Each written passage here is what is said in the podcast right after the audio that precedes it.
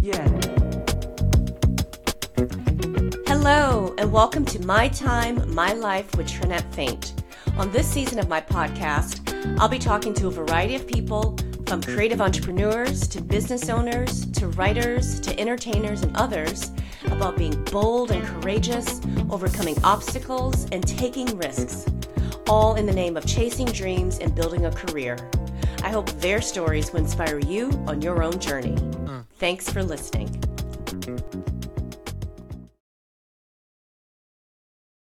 My guest today is Richard Cartwright, a television and film photographer veteran. Richard began his career in New York in 1967, and he was a Navy photographer in Vietnam in 1968, then worked in fashion photography in Boston before moving to LA, where he would launch his long standing career in the entertainment business as a set photographer. Richard has shot countless TV shows and films, ranging from Wedding Crashers to Scandal, How to Get Away with Murder, Grey's Anatomy to Hidalgo, and many more. He's also created iconic images of Tina Turner, Robert Downey Jr., Cate Blanchett, and many others. He's worked in the business for well over 40 years and also practices landscape, street, architecture, and still life photography. His work can be seen on his website, richardcartwrightphotography.com. Hi, Richard. How are you today? Um, okay, getting over COVID, but I get in there. Oh, I'm glad you're getting better. Um, we'll try to make this as painless as possible for you since you're on the Okay. mend. Okay, let's dive in. Um, what first got you interested in photography besides that woman in Central Park that you have on your bio on your website?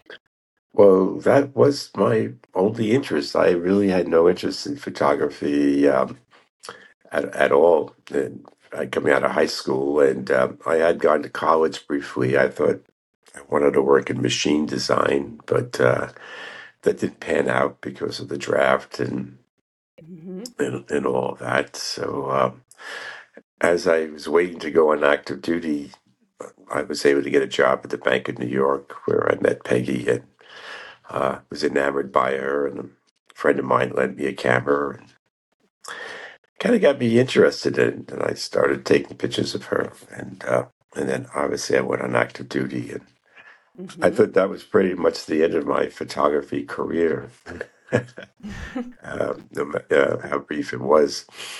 Because when I got to Vietnam, I was uh, assigned to a gunnery position. And uh, mm And it was just, you know, fate that um, they were looking for a photographer because the other one was sent home, and I forgot the reason why he was sent home. Um, and um, you needed to prove that you could take pictures, so all I had was pictures of Peggy Tubing that I developed myself, made contact sheets, and for the Navy, that was good enough for them.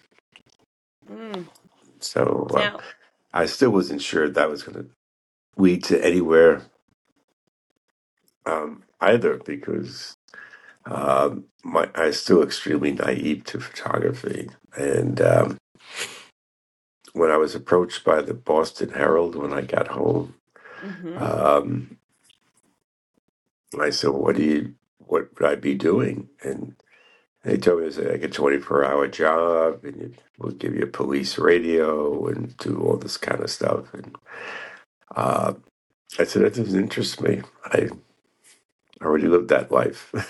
so uh, had no interest. So I, I really floundered after the mm service. Um, fortunately, while I was going through that, there was a p- program called Project Transition helping us back into the world for Yeah. professions. So you had to find a, a sponsor in Boston. I was very lucky. I found a camera store called uh, University Camera. And uh, basically, I worked with them for, for free.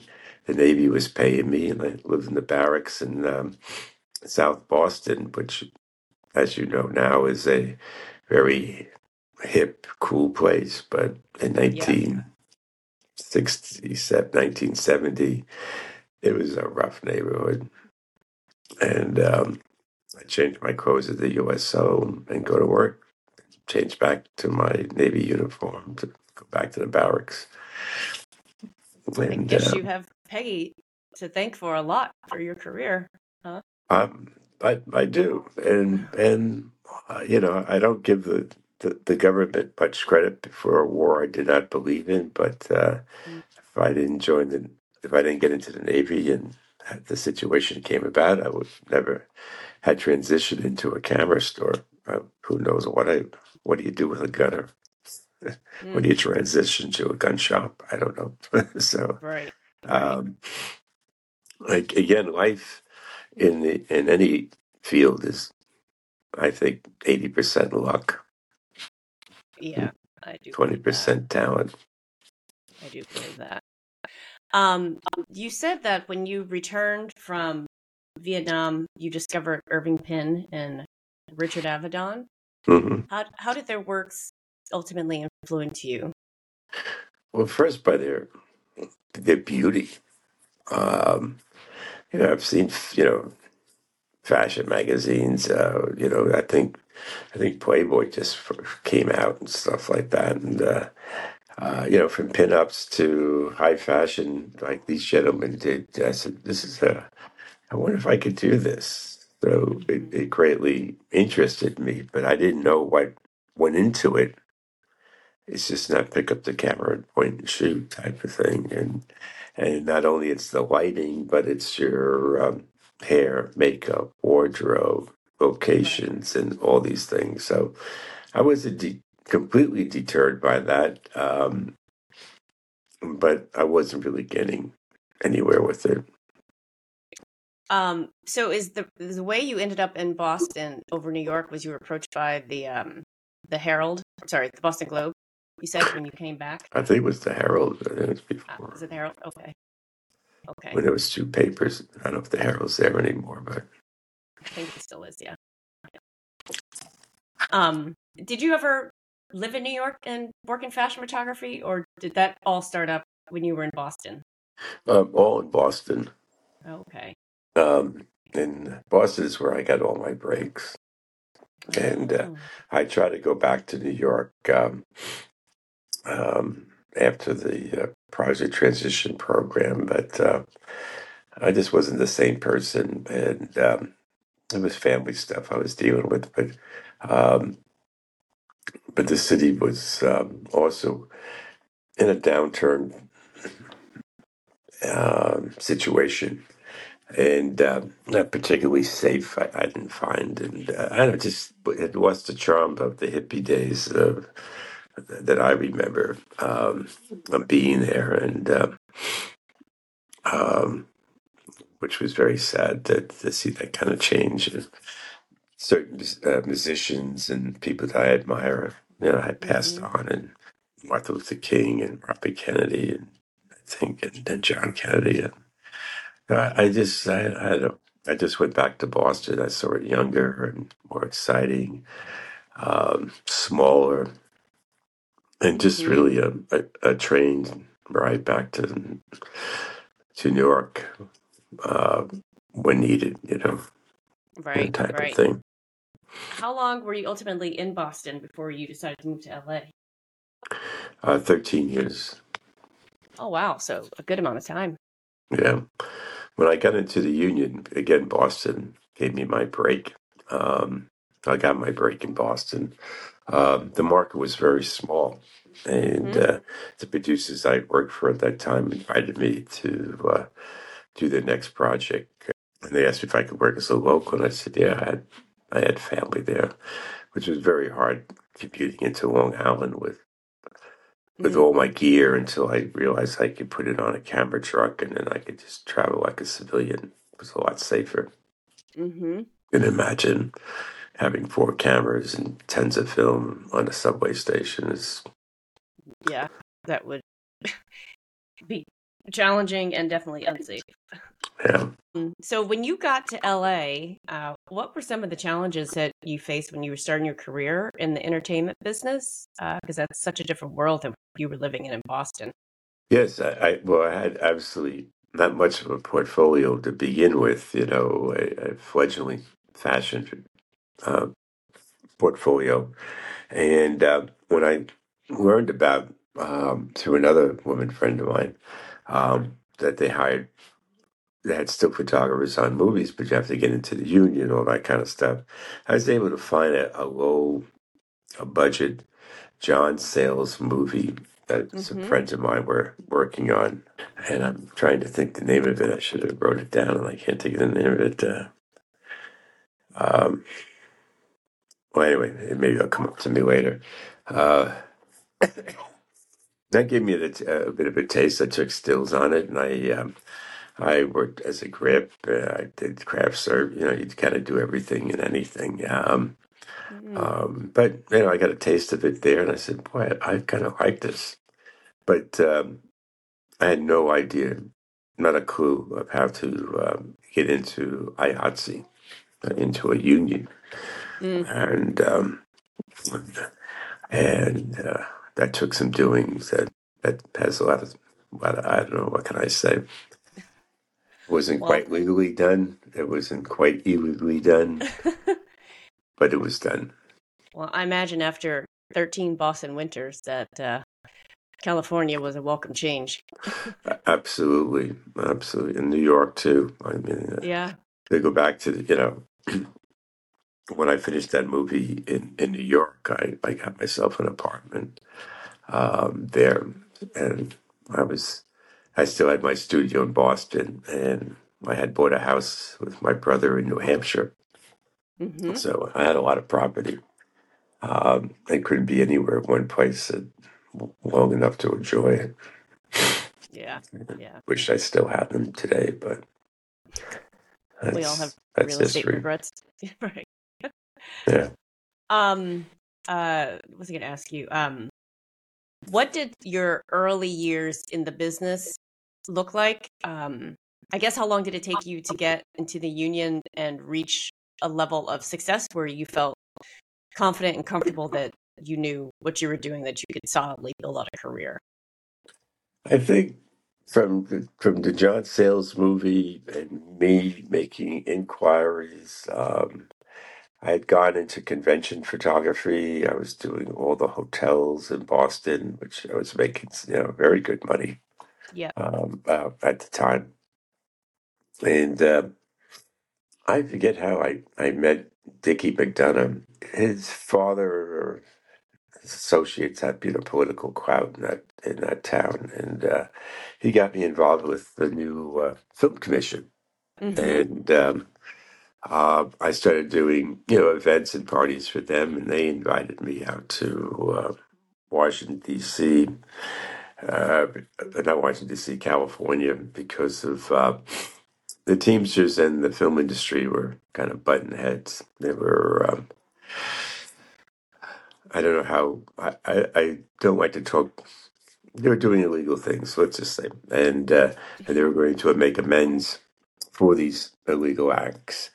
And um, at the time, I owned a camera store in one of the major hotels where I also had a car rental concession there. And uh, Okay. turned out when I was asked to sit in the head of the Teamsters uh, limousine, which raised a lot of suspicion by the new film commissioner and then the new governor, like who's a still photographer, being requested to sit in his limo.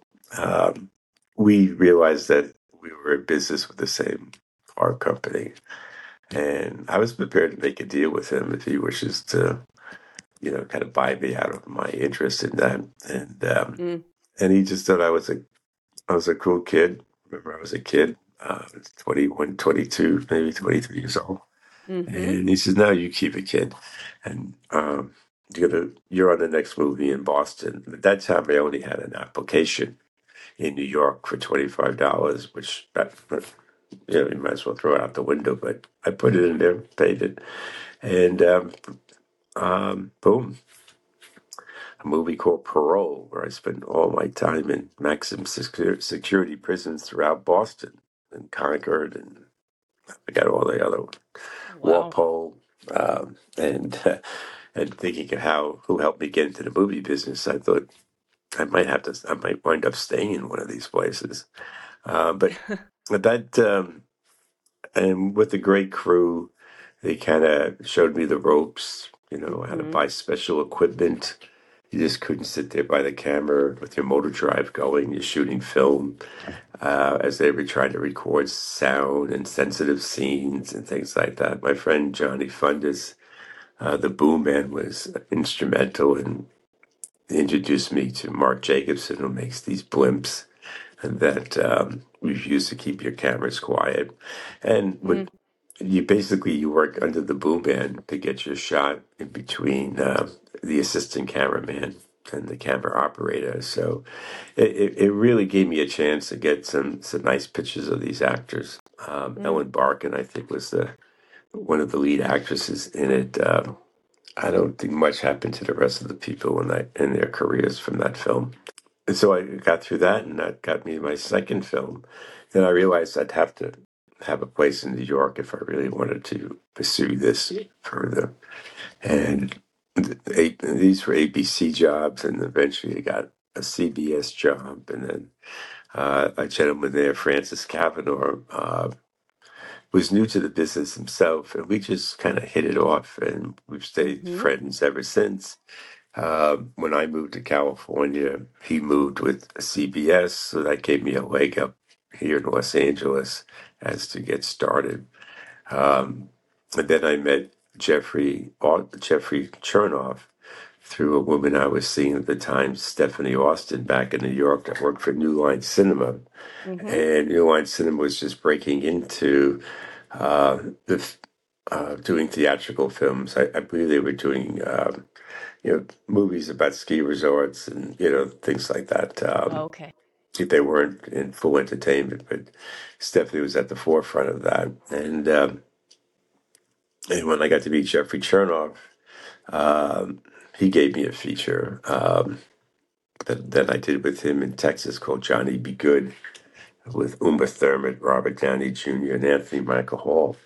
And um, I still had my New York apartment, my Boston apartment, and um, my house in New Hampshire. So eventually things started. I had to give up these things because um, my eyes were on California after coming out here. Um, Yeah.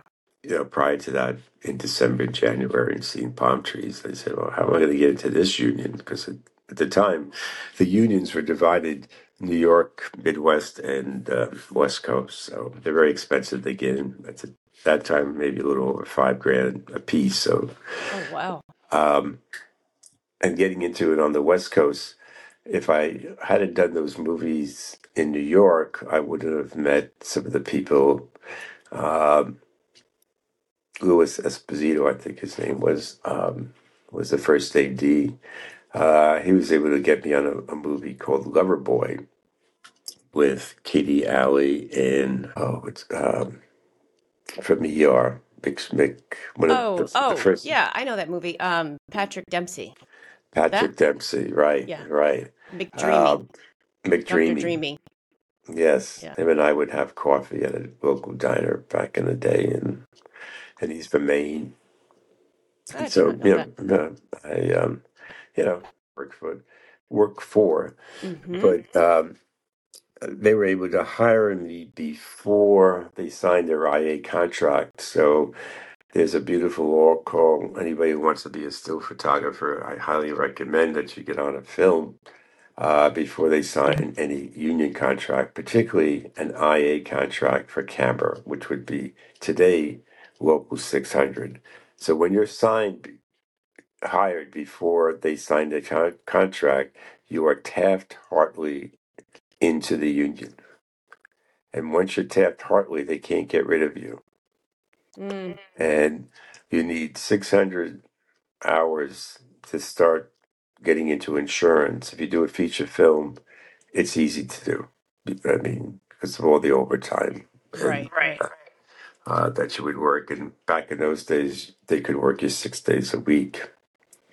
And um, so I got all my hours. Now I was in two unions. I over ten thousand dollars in union cards, and and I was fortunate enough through a friend of Jeffrey's um, to get a rent control apartment in Santa Monica, one bedroom for four hundred dollars a month, Oh my God. which matched my uh, studio apartment for about the same money, right behind Penn Station at the time. Um, dicey neighborhood, but I, I felt safe there. It was easy for me to get out to Long Island and up to Boston because it's Penn Station, you know. So Right. Super easy. logistically, it was was pretty cool. So I thought it was for a while there dreamy that I could keep everything I had, but you can't own a house in New Hampshire without being there. Pipes freeze, you know, just Yeah. Got to be too much. I should have just burned the house down, kept the land, but I wasn't smart enough for that. So, um, and there wasn't any work for me in Boston anymore, so I, I gave up my beautiful um, 19th century photo studio up 24 foot ceilings, north north light. Wow. Um, it was spectacular space. Just, it, that was the hardest to give up. You know, it really broke. Oh, goodness. Um, so you mentioned uh, your work with Patrick Dempsey. Mhm. How do you put your subjects and celebrities specifically like at ease when you're working with them to get the shot you want? Well, you just kind of, I, I just try to treat them like people, you know. Um, um, if you know, fortunately, then Patrick was nobody, so um, he was very easy to work with. You know, when I later worked with him on ER, you know, he's a, was a twenty million dollar man then, so you know, personalities do uh, do change. Um, they don't feel they, they need the publicity. You, you know, they feel that it's all self-already motiv- motivated. The systems are all into place, and you know they're concentrating more on their performance. So you go from shooting takes to only rehearsals with people like that.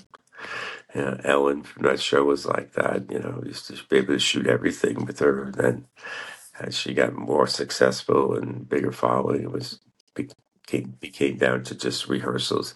And a lot of actors, not just these two, um, have have in, in their careers, have, you know, treated the still photographer that way. Um, and you know, in their defense, maybe they are concentrating more on their craft.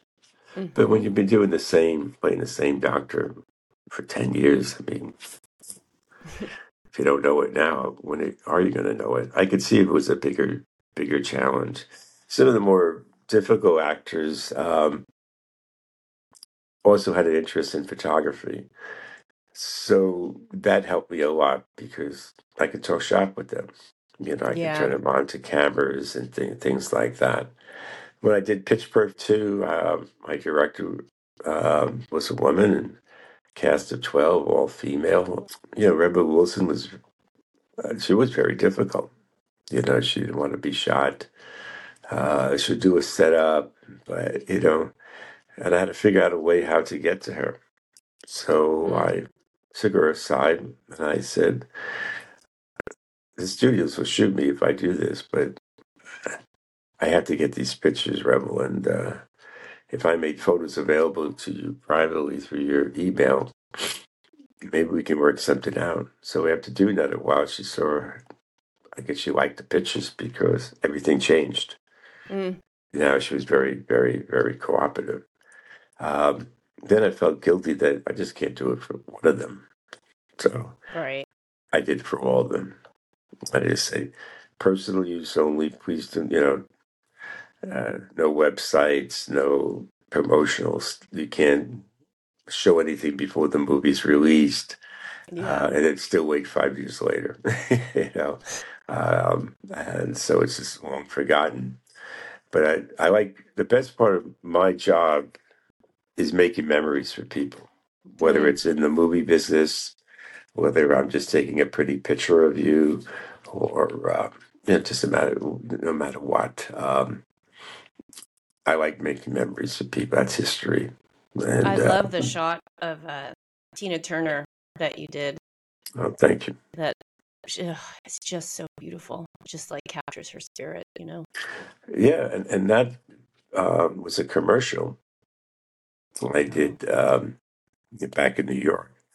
And I knew she was behind the wardrobe rack, and I, and I just said, Tina. And she just pushed her rack, big smile. I, I didn't have a chance to focus. That was just, just boom.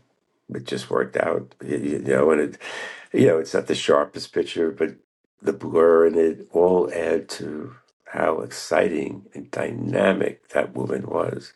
I Mm. was uh, later went to her show at uh, Jones Beach, and got hmm more um, photographs of her performing, which I was always in awe of her. remember seeing her with Ike in Carnegie Hall. I still have the album. Wow. Those must be incredible images. Um, so what have been some of your favorite projects, some of your favorite shows and um, I guess subjects that you've worked with over the years? Well, Viggo Mortensen would be way up on the top of my list. I did a movie called Hidalgo. hmm Um, it's a, a western, you know, loosely based on a true story about half-breed American um, goes to Arabia uh, with his pony, I guess. Um, I don't know my horses that well.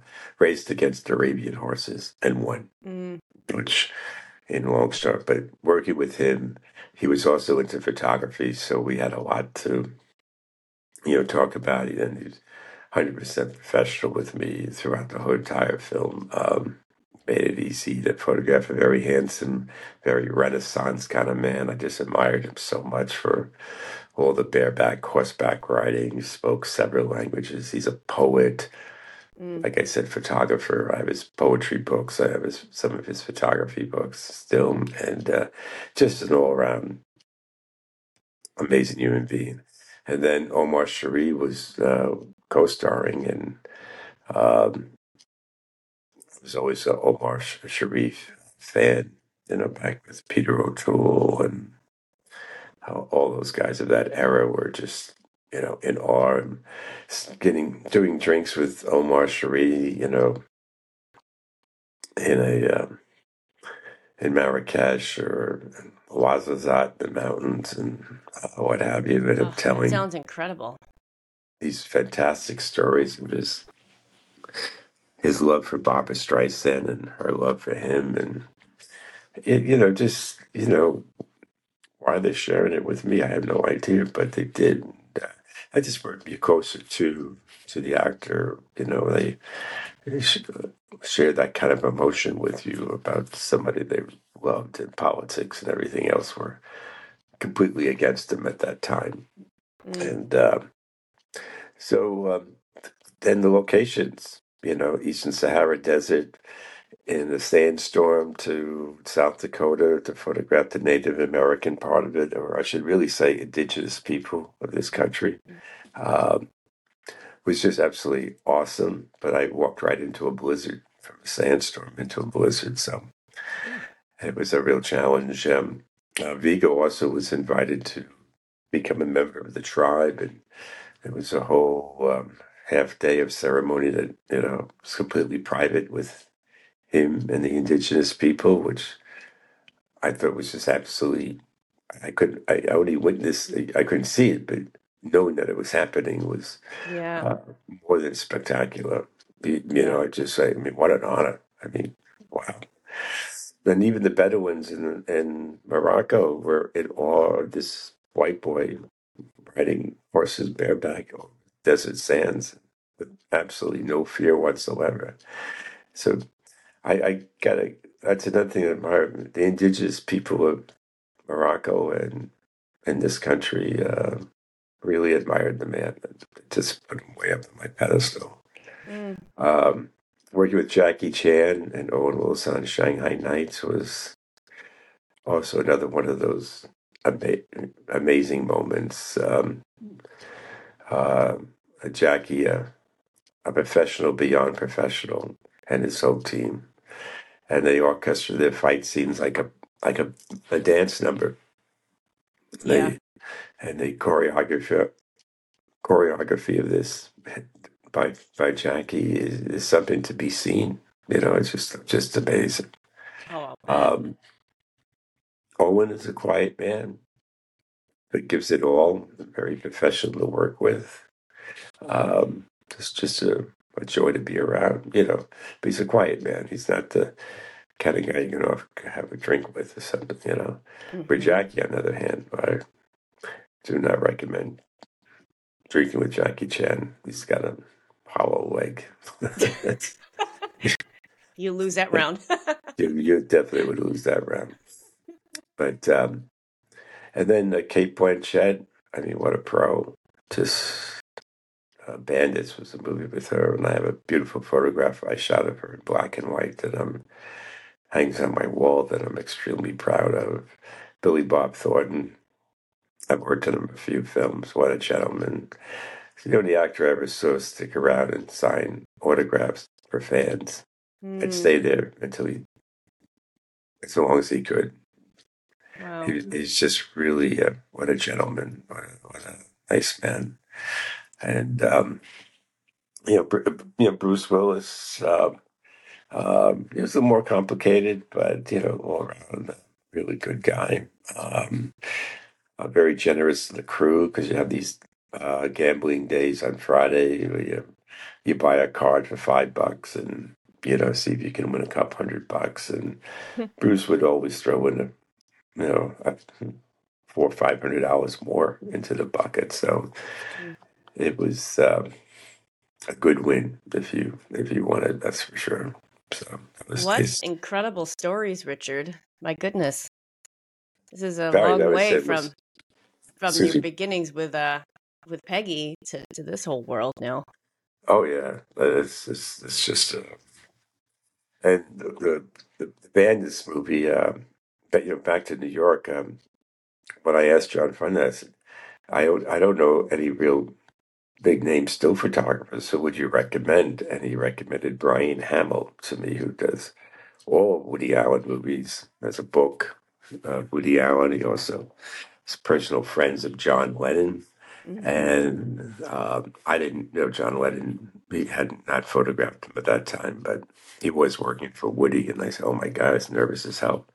And uh, John introduced me to him, an Irish kid from Brooklyn. You know, Pete Hamill's his brother. Uh, it was just you know reputation, reputation. You know, he's he's worked with all the biggies, and he also here again. This is luck. He took a liking to me and put me on movies that overlapped the Woody Allen movie that he might be doing. So I did Aphrodite. I did. Um, I said Bullets Over Broadway. I think I did several of them. You know, you only do like a, a month or too, but still watching Woody work, his way of working, the actors of um, how they work. There's a lot of takes, so it can get a little boring. But I, you know, if just to be around those people and building a again building my portfolio up. It's like who's yeah. in your book gets you your your next job. I owe a lot to Brian Hamill as, as well. It's a generous. Most still photographers are not that generous, and yeah, because you're compete, you're really a competition. But he never felt that way. And with Bandits, Brian had contracted cancer, and um, he only recommended me to take over the entire movie. And um, we've been buds ever since. We've been mm. super, super, super friends ever since. So. Well, a lot of it is luck, but you're clearly talented because if you didn't have the talent to to back up to actually do the opportunity, you know, that would oh, probably yeah. be the end of it. Yeah, that's that other twenty percent. yeah, yeah. Preparation meets opportunity, for sure. Um, I just have a couple last questions for you, Richard. Sure. Um, tell me, what are you reading right now? Um, let's see. Uh, it's um, Keith Richards' story. Mm. That must be biography. fascinating. Yeah, I, I met the Stones in New York, uh, not York, Boston, um, ever so briefly. You know, I was just shooting concerts and stuff like that, and somehow I got backstage again and got a couple pictures of that maybe before we all, you know, obviously asked to leave when when the groupies came in and stuff like that. So, um, yeah, so reading his stories, you know, and, you know, that, that's reading right now. Fun, fun, fun. And my last question for you is what piece of music inspires you? Well, inspiration for photography has its own sounds. if I I think about the war, if I think about like a movie like Battle L.A., which was all war, I'd listen to the Doors a lot. You know, I, I Creedence Clearwater Revival and stuff like that. You know, movie that music that kind of I don't know gives you false bravery or something. You just just jump right into it. Um, if I'm I'm doing something very arty, I'll play classical music. I'll um, hmm soft jazz, things like that. You know, so music and photography. There's no one music for a photographic scene. Just just like in the movies, you know, you they use music to heighten the excitement, build the drama, and, and what have you. So I try Yeah. to use music to set the tone of whatever. If, if I'm going to do your portrait and I know you're into jazz, I'm not going to play, you know, hard heavy metal. I'm going to play Sinatra or you know hmm Ella Fitzgerald. To um, so I, I use music as a as a tool to get to know the subject better or the project better. Interesting. I see that. Well, Richard, this has been so great. Thank you so much for taking time uh, to come on my podcast. And I hope you feel a lot better really Oh, soon. thank you. And and for your um, viewers, I was able to meet um, Trinette on a movie, Yes, way back when. and um, I'm so glad I did. Yes, that was a, a fun time. That was my first big movie. I got health insurance from that one. so important, Yeah. so important. To any young photographer out there, as you get older, you'll find that health insurance, pensions, and annuities, and all that stuff become very, very important. So, uh, Yeah, yeah. Richard and I met on uh, Celtic Pride, shot in uh, Boston. I was um, new to Emerson. I think that was my second semester at school, and I took um, took a semester out to work on the film. And I'm so glad I did. One of the better decisions that I've made in my life, having done that. yeah, I'm so glad I was there. Also, the last picture I taken in the Boston Garden before they wreck it all knocked it down. ah, memories, memories. All right, Richard, thank you very much. You're very And welcome. thank you all for listening to another episode of My Time, My Life. And until next time, take care. Bye. My Time, My Life with Trinette Faint is a Floor 51 production.